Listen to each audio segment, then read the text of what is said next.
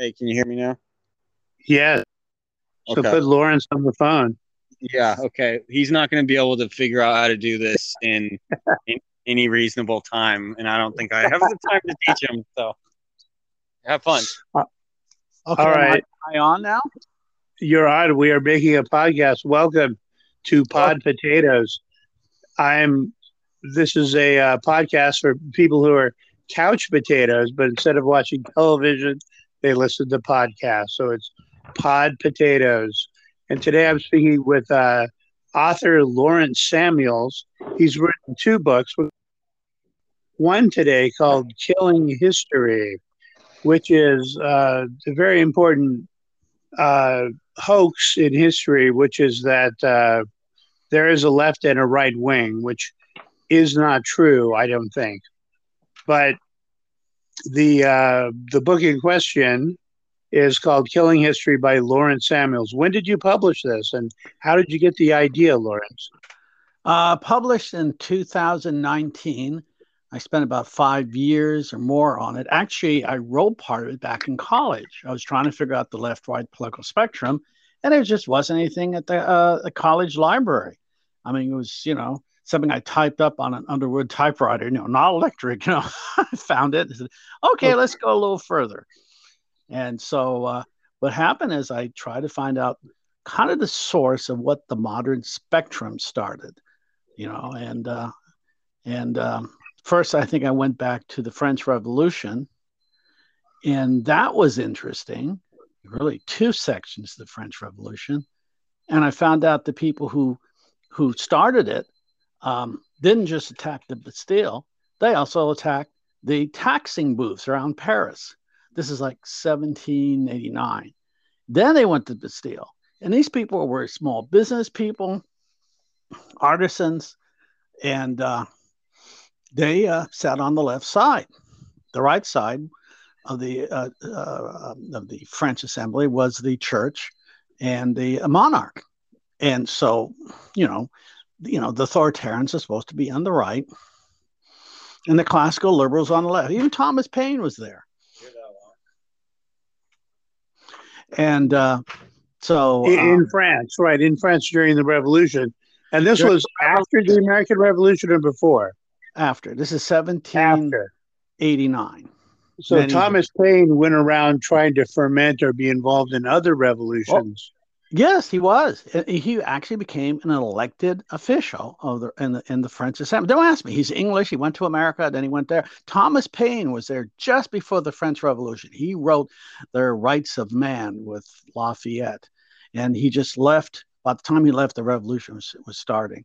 But the point is that these these classical liberals um, um, lowered taxes. Uh, they made it easier for the peasants to own their land. They gave rights to Jews and some rights to colored people.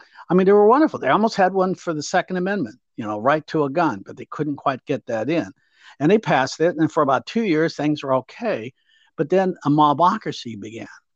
The Ro- Ro- Robes, Robespierre, the radical, wanted free education. He wanted free this, free that.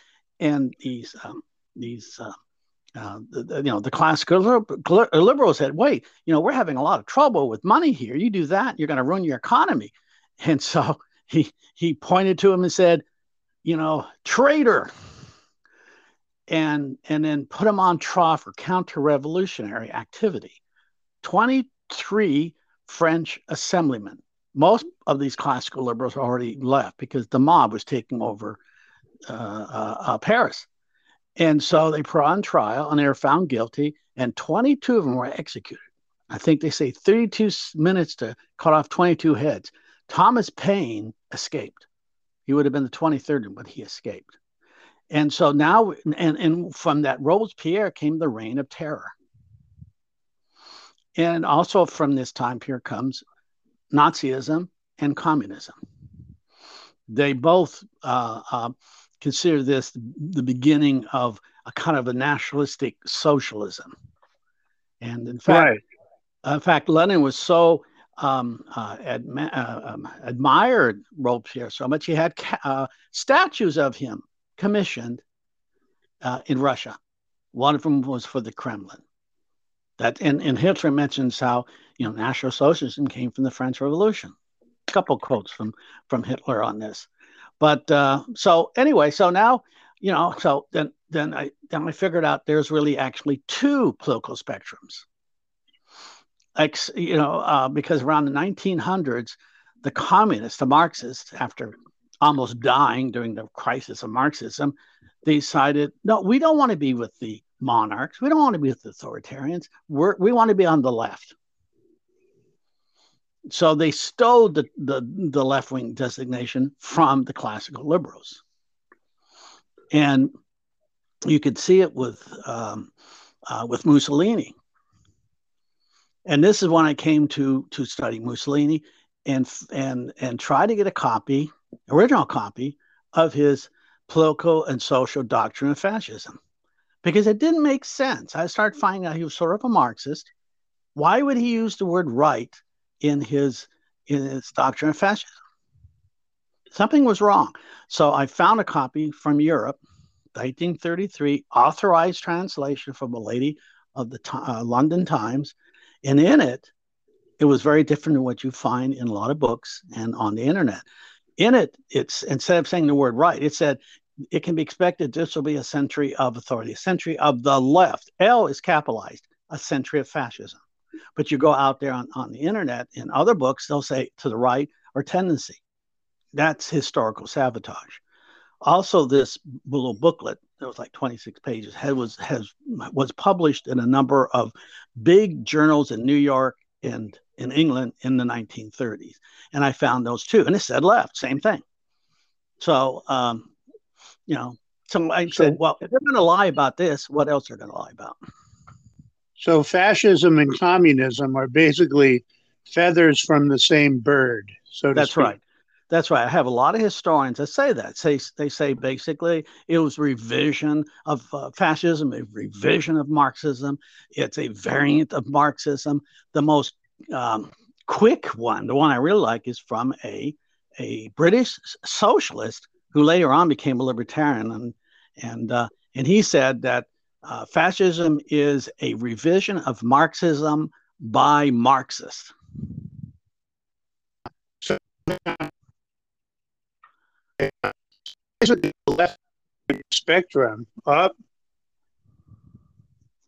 Well, I mean, what happened then I mean, I prefer the original spectrum where you know left is the the people who believed in in freedom and everything like that and the right being authoritarian but i also have and i call that chart a but i have a chart b that is the same chart except it's reversed the left and right because the, the communists have basically taken over the uh, the left wing designation yo all right larry you're hey. And we're back. Okay. Shall we continue? yes, we shall. The, it's, it's too bad this uh, app is so temperamental sometimes with some people. It's just it works amazingly well and it's easy, and with other people it gets temperamental. So we'll try to, to finish this up. And then okay. uh, if not, we'll have to try to do it sometimes when we're together okay. in the same room and just recording it. But anyway, so we went through the French Revolution. We went through the basically that the uh, trying to make a left right uh, perspective out of two things that are essentially the same. Communism and fascism are both a form of authoritarianism and come from the same they're they're birds they're feathers from the same bird so to speak. Right. Same same thing. And and and what i could gather is the the big change was after the the the hitler stalin pact.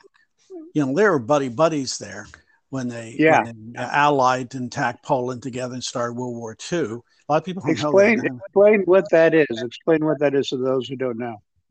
Well, uh, it, it's a, a formal uh, treaty. I mean, you know, a lot of these, uh, you know, and it was partly secret. They uh, people didn't know until after after the World War II that that the deal, the deal, the deal was that uh, that um, Russia would get certain areas of Europe and Germany would get certain areas. Half of Poland went to Nazis, half and half went to the communists. That wasn't known until later. That, that part of it was secret. They knew there was a treaty and they allied together. But people don't realize how much of an, uh, a treaty it was. Um, um, uh, Germany was, was sending some of their most modern fighter planes over the Soviet Union. Soviet Union was sending over oil and uh, uh, natural resources. Tremendous amount of trade for those two years, back, back and forth. And uh, Nazis would go to Moscow and have big parties, drinking vodka together. I mean, they were chummy chum chums. And so, then, pardon? So it was all the same. Uh, they were basically the same organization. They have no ba- problem. Basically, uh, basically they were, and and I do what I do call I do call uh, German National Socialism and Italian fascism as Marxist light. Right. And uh, you know, Hitler got his ideas from uh, Mussolini, and and Mussolini was a Marxist for most of his life, uh, quite a bit of his life, hanging around with Lenin and Trotsky, and uh, and as a fascist in 1915, you know, he started the Fascist Revolutionary Party. He says that in his doctrine of fascism, which a lot of places they take that out or put dot dots there, and and so he found that 1915. 1917, he supported uh, Lenin's October Revolution. And, uh, and then a little bit after that, he starts saying, and I got some of his quotes on that. He starts saying that that that Lenin has not created a dictatorship of the proletariat. He has not created a real socialist party. They're not really Bolsheviks. They're not really true Marxist. He was he was scolding Lenin for not being Marxist enough. That was a few years after he supported the uh, October Revolution. And then we ran for a government position in 1919. Um, Mussolini was going around calling. Yeah, that's so weird. I wonder why this keeps happening. I think he's, well. hitting, he's hitting leave recording. Huh. Okay, well, I don't know if that's happening. I'm going to try to keep my face f- uh, further away from the phone. okay. What? What? Keep hitting the button on the side. What? What? What button? Keep hitting that. This? This button here. Just keep hitting this. What button? There's a button here. Well, that's the on. Uh, keep hitting it. Keep hitting it. Yep. Just hold this one. To... Whenever it goes black, hit that button. Okay. Okay. That's probably wow. reconnecting when it goes black. Yeah. So just keep hitting a button to make it so the screen doesn't go blank. And oh, then if it oh, happens, okay. we'll have to give up, I guess. Okay, but well, that's weird. Well, well how, where was I at? That was at Mussolini. Um... And the the Nazis, the communists and the Nazis are good friends. They work together very well, and they're basically the same organization, but under a different name. Under a different so, name, but but they are there are differences. There are differences. It takes a while history to learn what happened. Uh, um, both Mussolini and Hitler turned a little bit away from Marxism when the economy failed in 1921. Um, mm-hmm. And that disturbed a lot of people because. Uh, kind of what's happening in the United States in the next election. well, no, we're talking about really collapse. We're talking about almost all factories closed, all mills closed, and no workers. Most of the workers wow. left left the, the cities to find food. There was no worker paradise because there were no workers. Right. It had collapsed completely because they because communism doesn't work. Um, huh? Because communism doesn't work. Doesn't work. And that's the problem that, that Mussolini was now facing in 1921, 1922, and Hitler and, and the whole world. It had failed. Um, and, and, and actual Lenin said, we're going to have to allow some free exchange, some free markets. He said that, he said that, you know, we're going to take, we're still going to be in charge of all the big companies, all the big, you know, uh, state owned companies, but we're going to allow people to ex- exchange on their own. You couldn't exchange anything, not a paperclip. Government had to be involved. So, you know, it, it failed. Now, other Marxists said, well, he, Lenin didn't just do it right, you know. Anyway, so that's kind of what happened. Um, and that was a major blow to, to communists. And, um, and so a lot of people had to back off until they could find out what the hell is going on. Uh, Mussolini started talking about productionism. He said, you know, you know, you know, Marxism's nice, but it has to be able to produce things. people can't just go around. You can't just go around and starve people. And so that's though they did starve lots of people in the UK. I think over hundred thousand people. Yeah, no, it, was, it, it, was it was bad. It was bad because you got to think about it. If the farmer comes out of the you know his farm, takes it into the city, and then he sells it to some street vendor, well, he couldn't do that. He had to give it to the government, and the government didn't know how to sell it. They didn't know what the prices should be because supposedly they did that because nobody would would make a profit. You know, and that's what I had to do through the government. So, you know, communism failed in 1921. It's called the New Economic Policy, what Lenin brought in. I actually call Lenin the first fascist. He became, uh, he had, you know, big companies owned by the government, but small companies could privatize, you know, small ones. And there was a lot of small ones. And so it was like a mixed economy. And, and a lot of people, a lot of historians call fascism an extremism of the middle and what he's referring to that is mixed, you know, a mixed economy. So as you keep keep nationalizing more, taking more stuff over, you go towards communism. But if you start moving away from that and starting allowing some privatization, like Lenin did, now you're in the realm of fascism. The, just like the term national socialism. That's where yeah. we get the term national socialism. And Nazi is a is an abbreviation of the National Socialist Party of Deutschland or Germany, basically well, translation of that. It's yeah, an it abbreviation was, yeah, four letters, was, Nazi. Yeah, it was a labor party. A lot of journalists called the Nazis uh, the National uh, National Socialist Labor Party because that's what it's called basically, National Socialist German Workers Party. You know, so uh, in but Russia started to go nationalistic. Stalin talks about socialism in one country. Stalin is considered by many historians as being a national socialist. Internationalism, international socialism died in 1916, you know, World War One. You know, almost all the labor and socialist parties said, we want our socialism uh, flavored with our language and our traditions and, you know, on that. Uh, there was almost no National Socialist after 1916. The Second International was the big international socialist group. They uh, they dissolved because most so. So basically, that's where Stalin came in, and that's so Hitler and Stalin have the same idea of National Socialism. That's right. That's right. That's why uh, Joseph Goebbels you know, the propaganda minister for, for Nazi Germany and a chancellor of Nazi Germany for a day. That's why when he became a Nazi, he wanted to, to ally in the mid 20s with Stalin. He was he loved Lenin. He was praising Lenin. Lenin. One speech, uh, New York Times report on. He said Lenin is the most the greatest man in the world, like second to Hitler, and Hitler and, and Stalin's communism about the same thing finally, uh, Hitler had to meet him a year or so later and say, "Stop praising Lenin.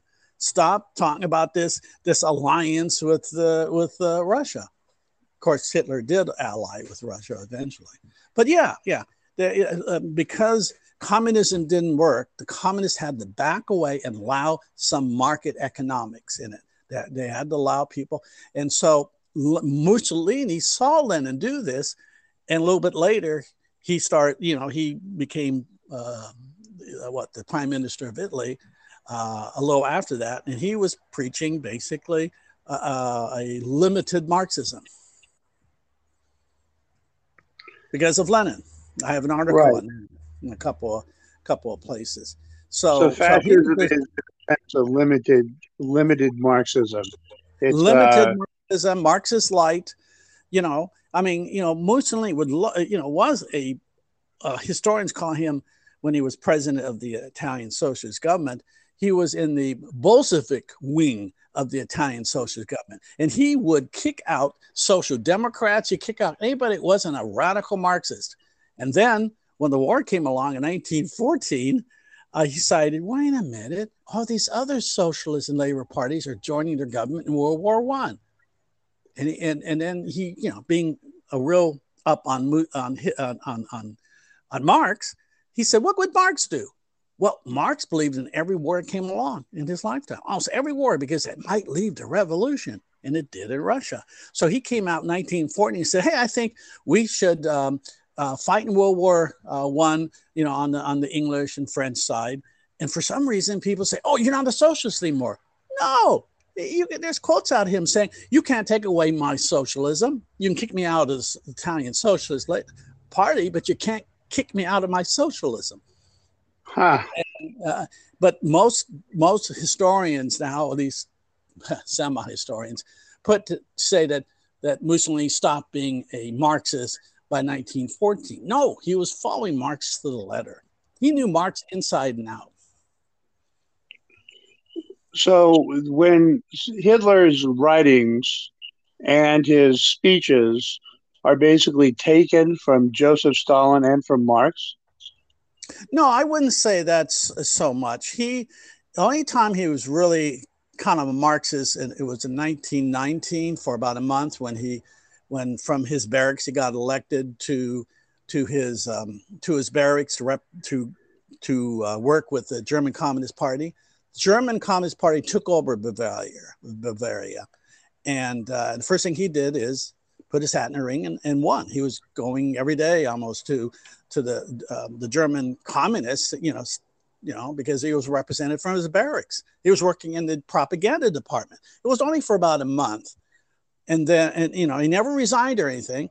And then the German army comes in, German Republic Army, what 30, 40,000 men. There was street battle. A lot of people died, and he was arrested and interned along with most people from his barracks because they apparently supported the you know the, the revolution by the communists.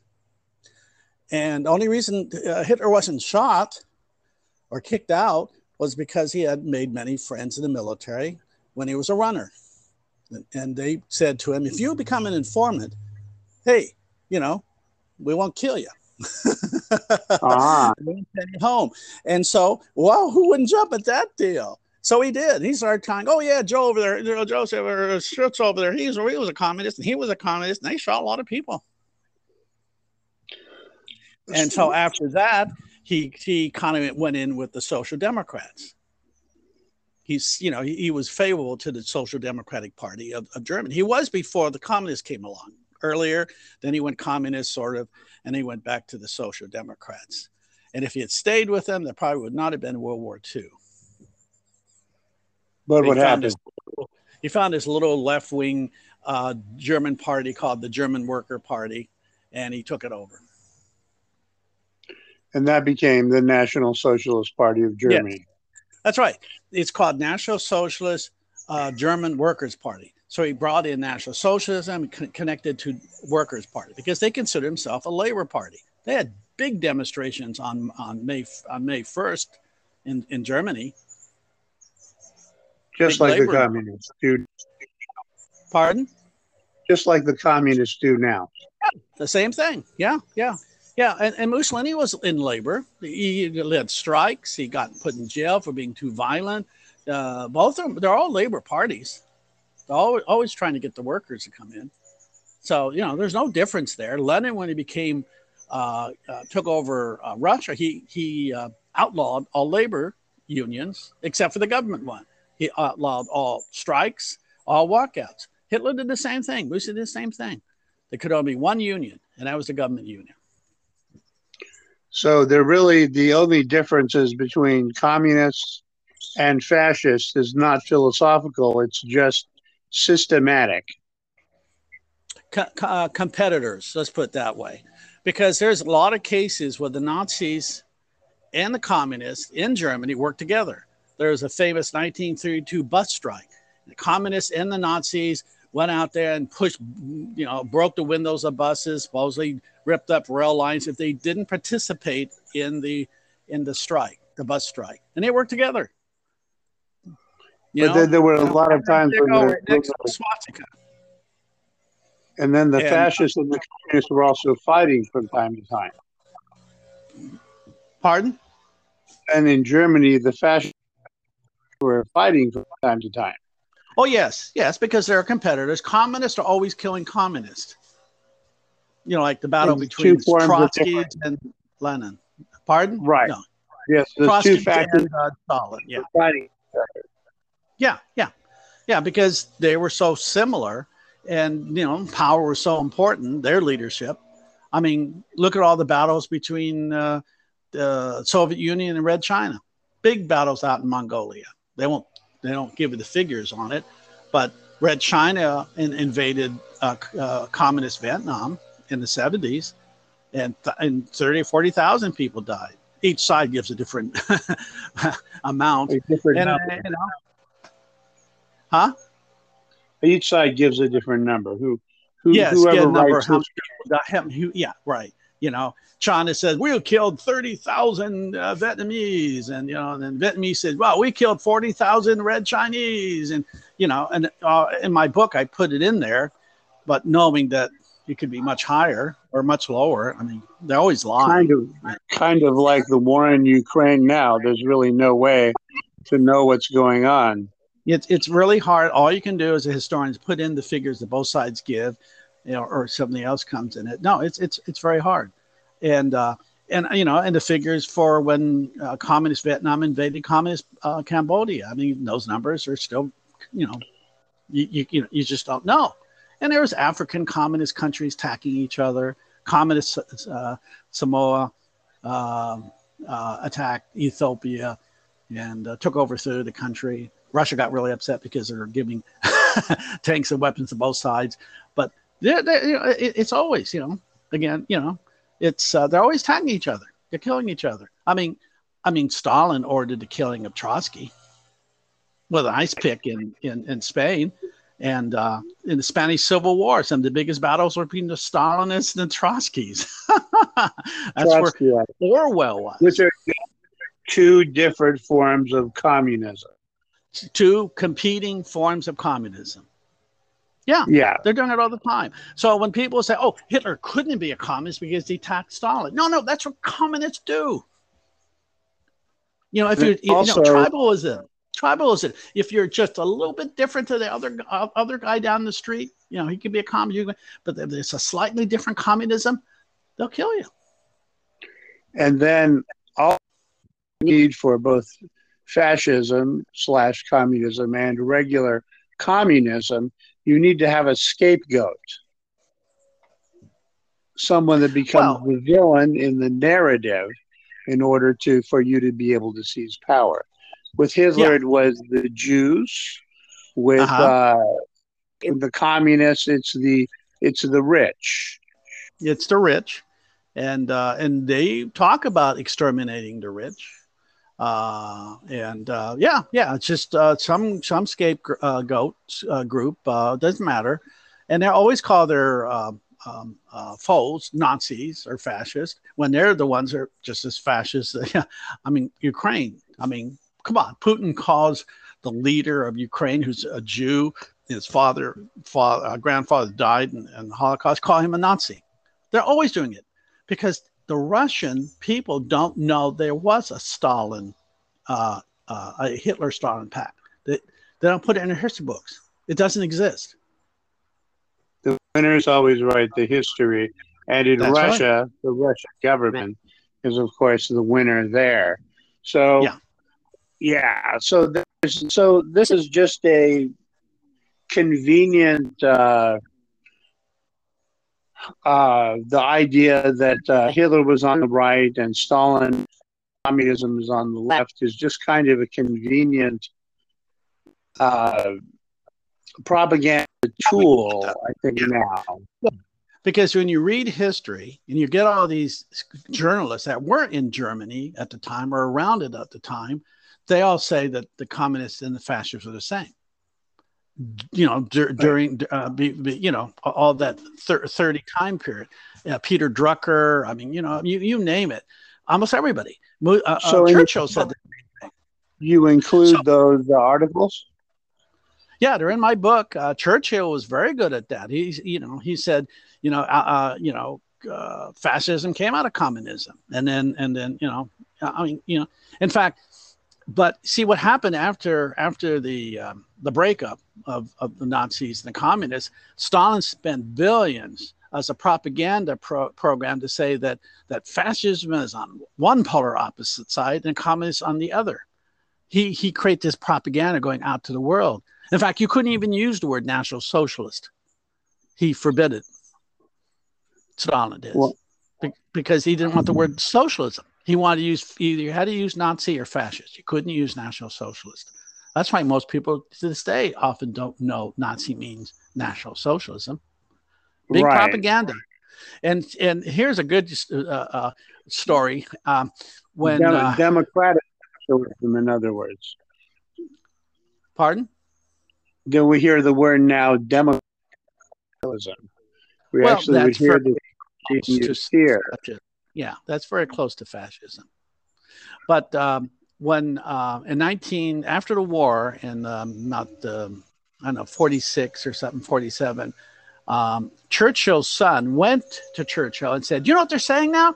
They're saying that fascism, communism are polar opposites." And Churchill got really mad. He says, "Polar opposite? No, polar the same." That's in my book. That was a great quote. But uh, but no, uh, most of the time, uh, everyone knew that were pretty well the same. And then the intellectual left here in yes, America for a long time has always kind of done the bidding or followed the lead of the uh, yep. communist the intelligentsia in Russia. Yeah, yeah, very much, very much and uh, you know uh, they always get in academic positions and they're the ones write the books. After world war ii a lot of historians didn't want to touch the issue of fascism or, or nazism um, the more honest ones because it was just so so dreadful. And only the right. uh, socialist historians now had it. Plus for example uh, uh, in, um, with mussolini uh, one german historian said i tried to get stuff about Mussolini from from Italy, you know, from the government, because he has a lot of writings. You know, what one is like 46 volumes of his collected works. He did a lot really? of writing. No, has not been translated in English, but uh, they wouldn't give it to him, and uh, and so in, it wasn't until practically this century before some of the stuff started coming out that he was a Marxist. I mean, I mean, you know, he says he's a communist. a Marxist, a communist. Yeah, yeah. I mean, there's there's if you get on Wikipedia, I mean, Wiki WikiLeaks, Mussolini WikiLeaks, you can see a lot of these things. All was sourced and everything. He calls himself a communist, you know, and uh, but nobody knew that after the war for decades and decades after the war, because and it takes the, WikiLeaks to put this out because it doesn't fit the current narrative of, of history. Well, I mean, yeah, any yeah, a lot of sources have come out, not just there, but uh, but wiki uh, wiki uh, quotes is a good place to find some of Mussolini's more choice uh, right quote.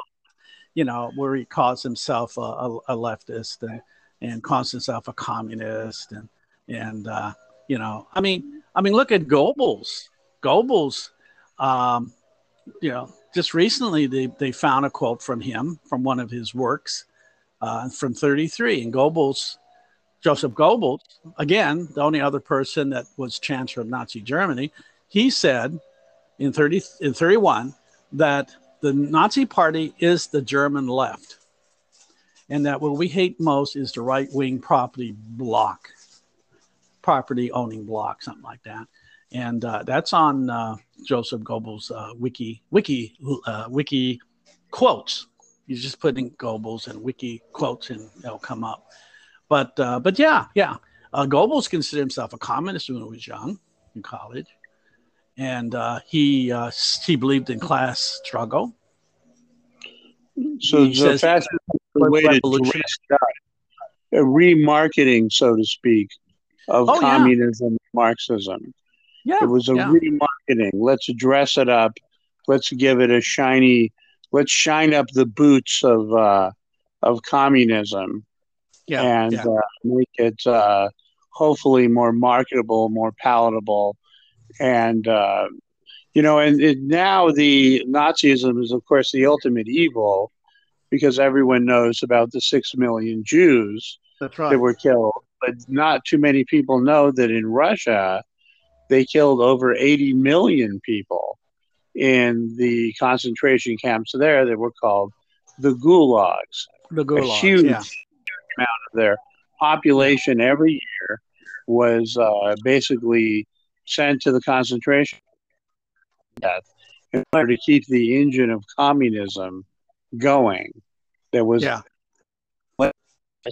so anyone Well- who agreed who was a criminal, uh, anyone of a philosophical uh, uh, opposite to the gulag. So this is 80 million people in Russia were killed in concentration camps. Well, the, is the Jewish the Jewish thing is very interesting because there's a uh, there's a speech by Hitler that I could never find translated, 1920, called "Why Are We Anti-Semites?" And uh, in that he says that you know that you know the Nazis are socialists. And he says if you're a socialist, how can you not be an anti-Semite? And from that, I held created a whole whole section about the people who really hated Jews, and it was the socialist from the early, you know, early utopian uh, uh, Jews to Marx to to you know uh, the, the the the socialists always hated the Jews because they deal with loans and making money off of loans, and that they are kind of a mer- merchant type of, of, of society into trading and business and that.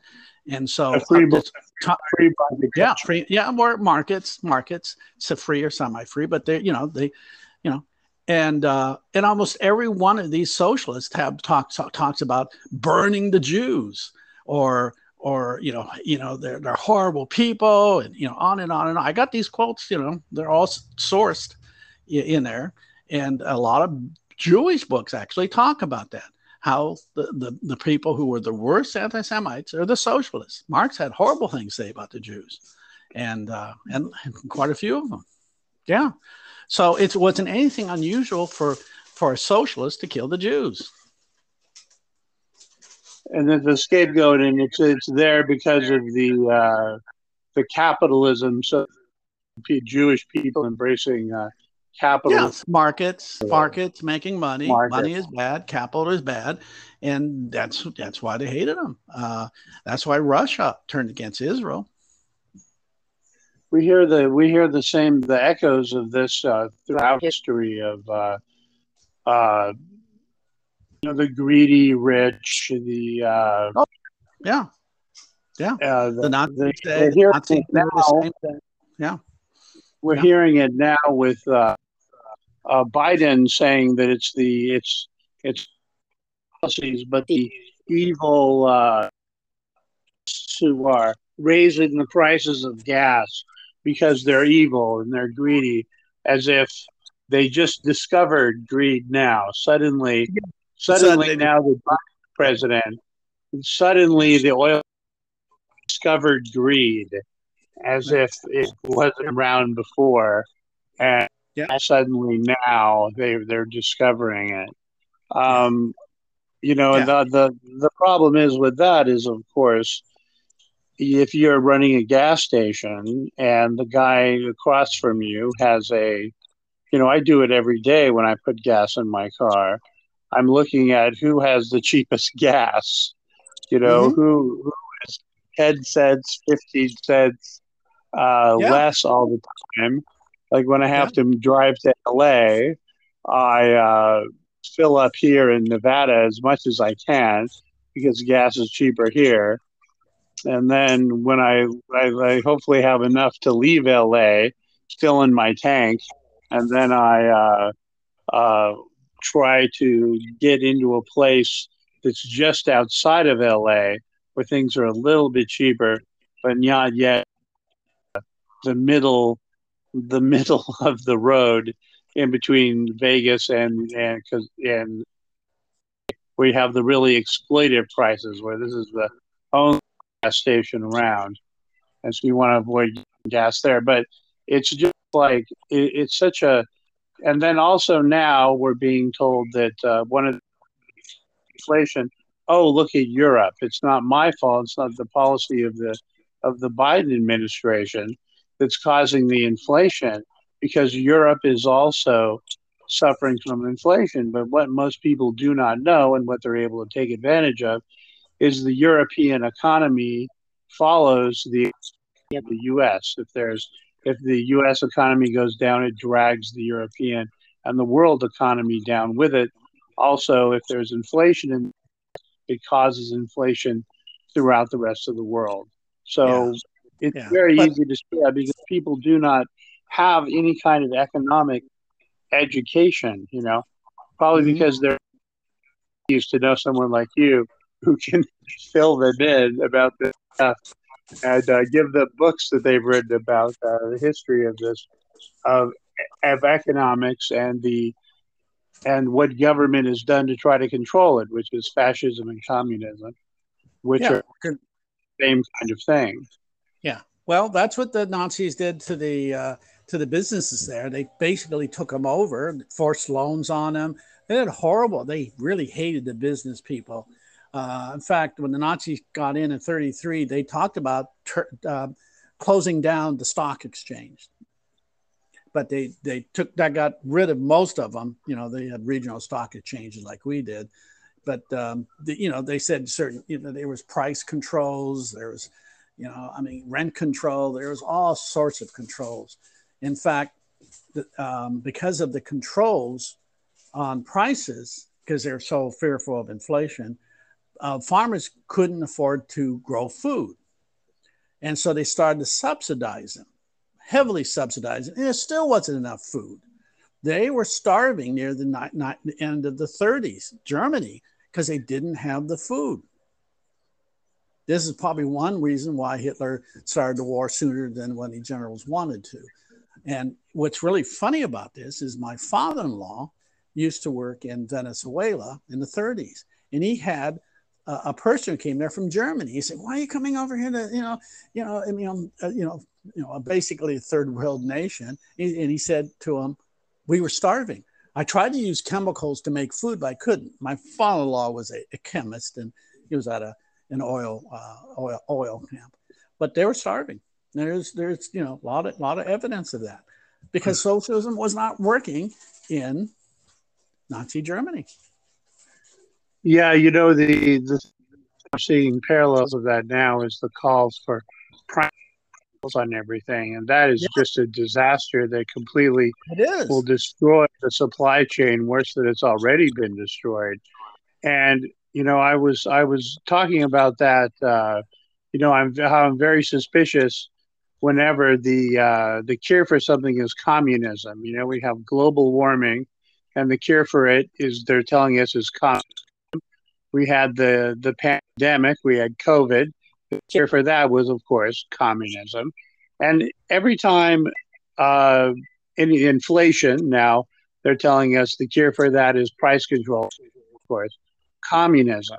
It's it's just it, it makes me very suspicious when I whenever I see a crisis and the government starts pushing communism as the uh, as the cure for it. And when it always is the cure, some form of some well, form I of control, some form of uh, yeah. government control of businesses. I don't try to use that term. I, I usually use say fascist Marxist uh, ideologies right. and things like that because they're so close. You have to combine fascism with communism to show them how bad communism is. And uh, and I do that all the time. You know, fascist Marxist is fascist Marxist that. You know, I mean, there is not much of a difference. It's just again communist light, and uh, and it was moving towards communism. In fact, you, you, I don't know if you know who Albert Speer is. A little bit. Architect, architect for Hitler, and later in charge of war production. And uh, right. Uh, he, he said in his memoirs, he said near getting near the end of the war, the government was nationalizing so many companies and creating so many government companies. He said you know, we're heading towards state socialism. Right. Well, and, it was that's, that's the inevitable. That's the end game always. That's the that's the end game. It's just that's way government goes. Uh, Hitler many has said he wanted to nationalize everything in 1920. You know, his 1920 his uh, 25 point program. He talked about nationalizing all trusts, what you meant is companies, co- companies that were incorporated, which would have been most quite a bit of the economy. But he backed off. And, you know, they say, oh, well, he was moving away from, you know, all this radical socialist stuff. No, he wasn't. He knew about what happened in, in Lenin, uh, Lenin's economy. The mills closed down, the factories closed down. He's thinking about, oh, I want to get even with Britain, the United States, and France for World War One for humiliating us. So he knows that he can't build tanks and, and planes if he has no factories. So I mean, many times he he got so mad at the at the at the capitalists that he, he would tell Albert Spears, Speer, I guess, that I'm going to nationalize everything. You know, screw the, uh, you know, they're just shitheads. I think he used the word, he called uh, capitalists shits. And uh, he wanted to do it, but he, he realized what happened to Lenin. If you go too far, you won't have any factories. You won't have any war equipment. Well, well you know, that's what's uh, so one of the things that makes China so dangerous now. What has happened in China is they've realized that communism in an economic sense to not allow the, the freedom for people to make choices in markets and not allow markets uh, basically will destroy your economy completely.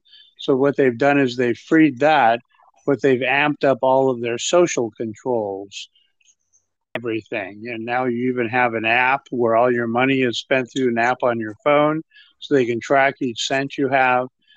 They have uh, uh, police, you have a social credit score where uh, where people who have a low social credit score aren't allowed to go on planes, aren't allowed to go on trains, aren't allowed to have driver's licenses. It creates a second class citizen of you know bad communists, people that don't who are violating in some way. And also, it's very mixed with nationalism. There is that people that are seen as attacking traditional Chinese culture are also given a low credit score as well.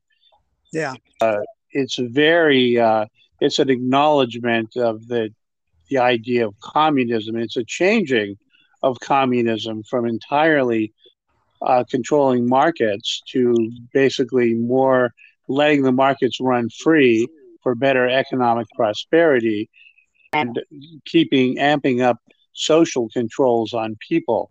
And it's very, very frightening. Well, this is interesting reading Marx. You got to go back to Marx. Everything goes back to Marx.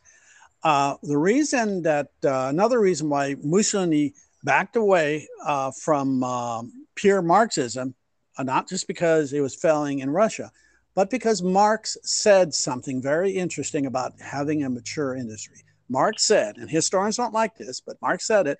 He said, to get out of grinding poverty, you know, from feudalism, you need industrial capitalists. They will build the facilities. They will create a mature industry. And when that happens, we kick them out and we'll have the workers' paradise. Yeah, and that's lose. what China China realized uh, is that they were going nowhere with Mao, and so they're saying, "Hey, wait, Marx said let the industrial capitalists come in, build it up, and then kick them out." Once you get the full, uh, full that's what Marx says, full uh, maturity of, of an industry, of the industry. And, uh, and, and, and, and Mussolini knew that. So that's why he backed away a little bit from, from Marx uh, after he took control of Italy. But later on, he started moving towards uh, Marxism again. My 1934. Uh, yeah. Ayn Rand yeah. calls these people the looters when you the and the problem is with this premise, of course, is that once you you you take over the capitalists, the prosperity that the capitalists uh, brought is that philosophically the freedom economically is no longer there, and when you're done looting uh, the wealth created by capitalism, you're left with everyone being poor. Yes, yes, that's what's happening in Venezuela. They're yeah. uh, they, they're uh, uh, see the thing is, Mark didn't realize that you know you're going to spend money and have uh, expertise to keep your machines working. He didn't realize that. You know, he was not then, he was not not very smart. And then also, there's a a government that just collapsed in uh, South America and the island off of the coast. What was that place called?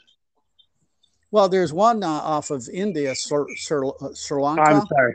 Uh, I'm sorry, off of Sri Lanka, off of Sri Lanka. There it is, India. It's a, kind of like Japan, and they've pretty much done the same thing there.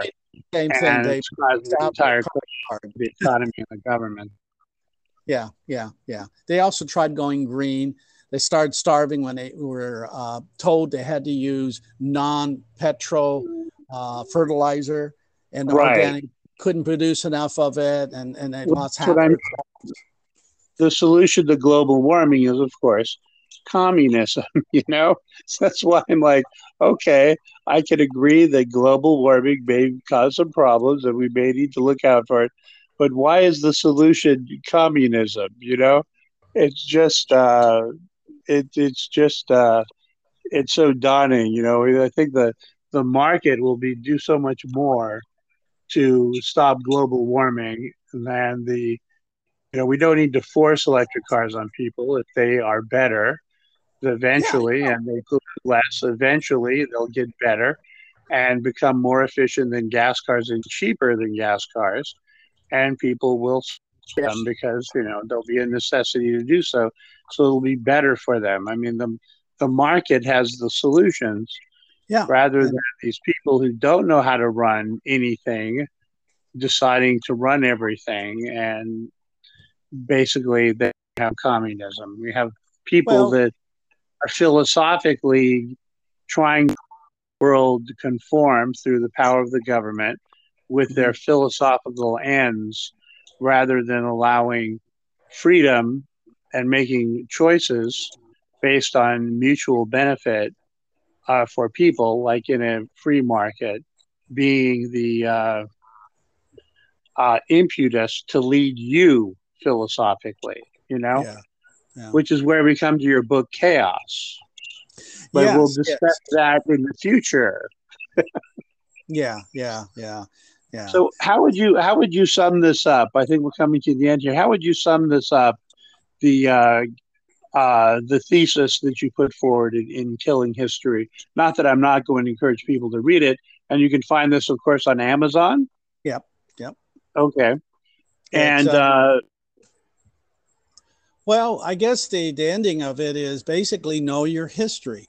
Uh, remember, they uh, the other side always uses propaganda, and they they change the truth because it wants to fit their narrative, knowing that they always do it because the truth is not important. That's another topic about the crisis of Marxism in nineteen in nineteen uh, in eight, 1890s what happened to them. They learned they had to be dishonest, that they had to do myth making because Marxism had failed in, in at that time period.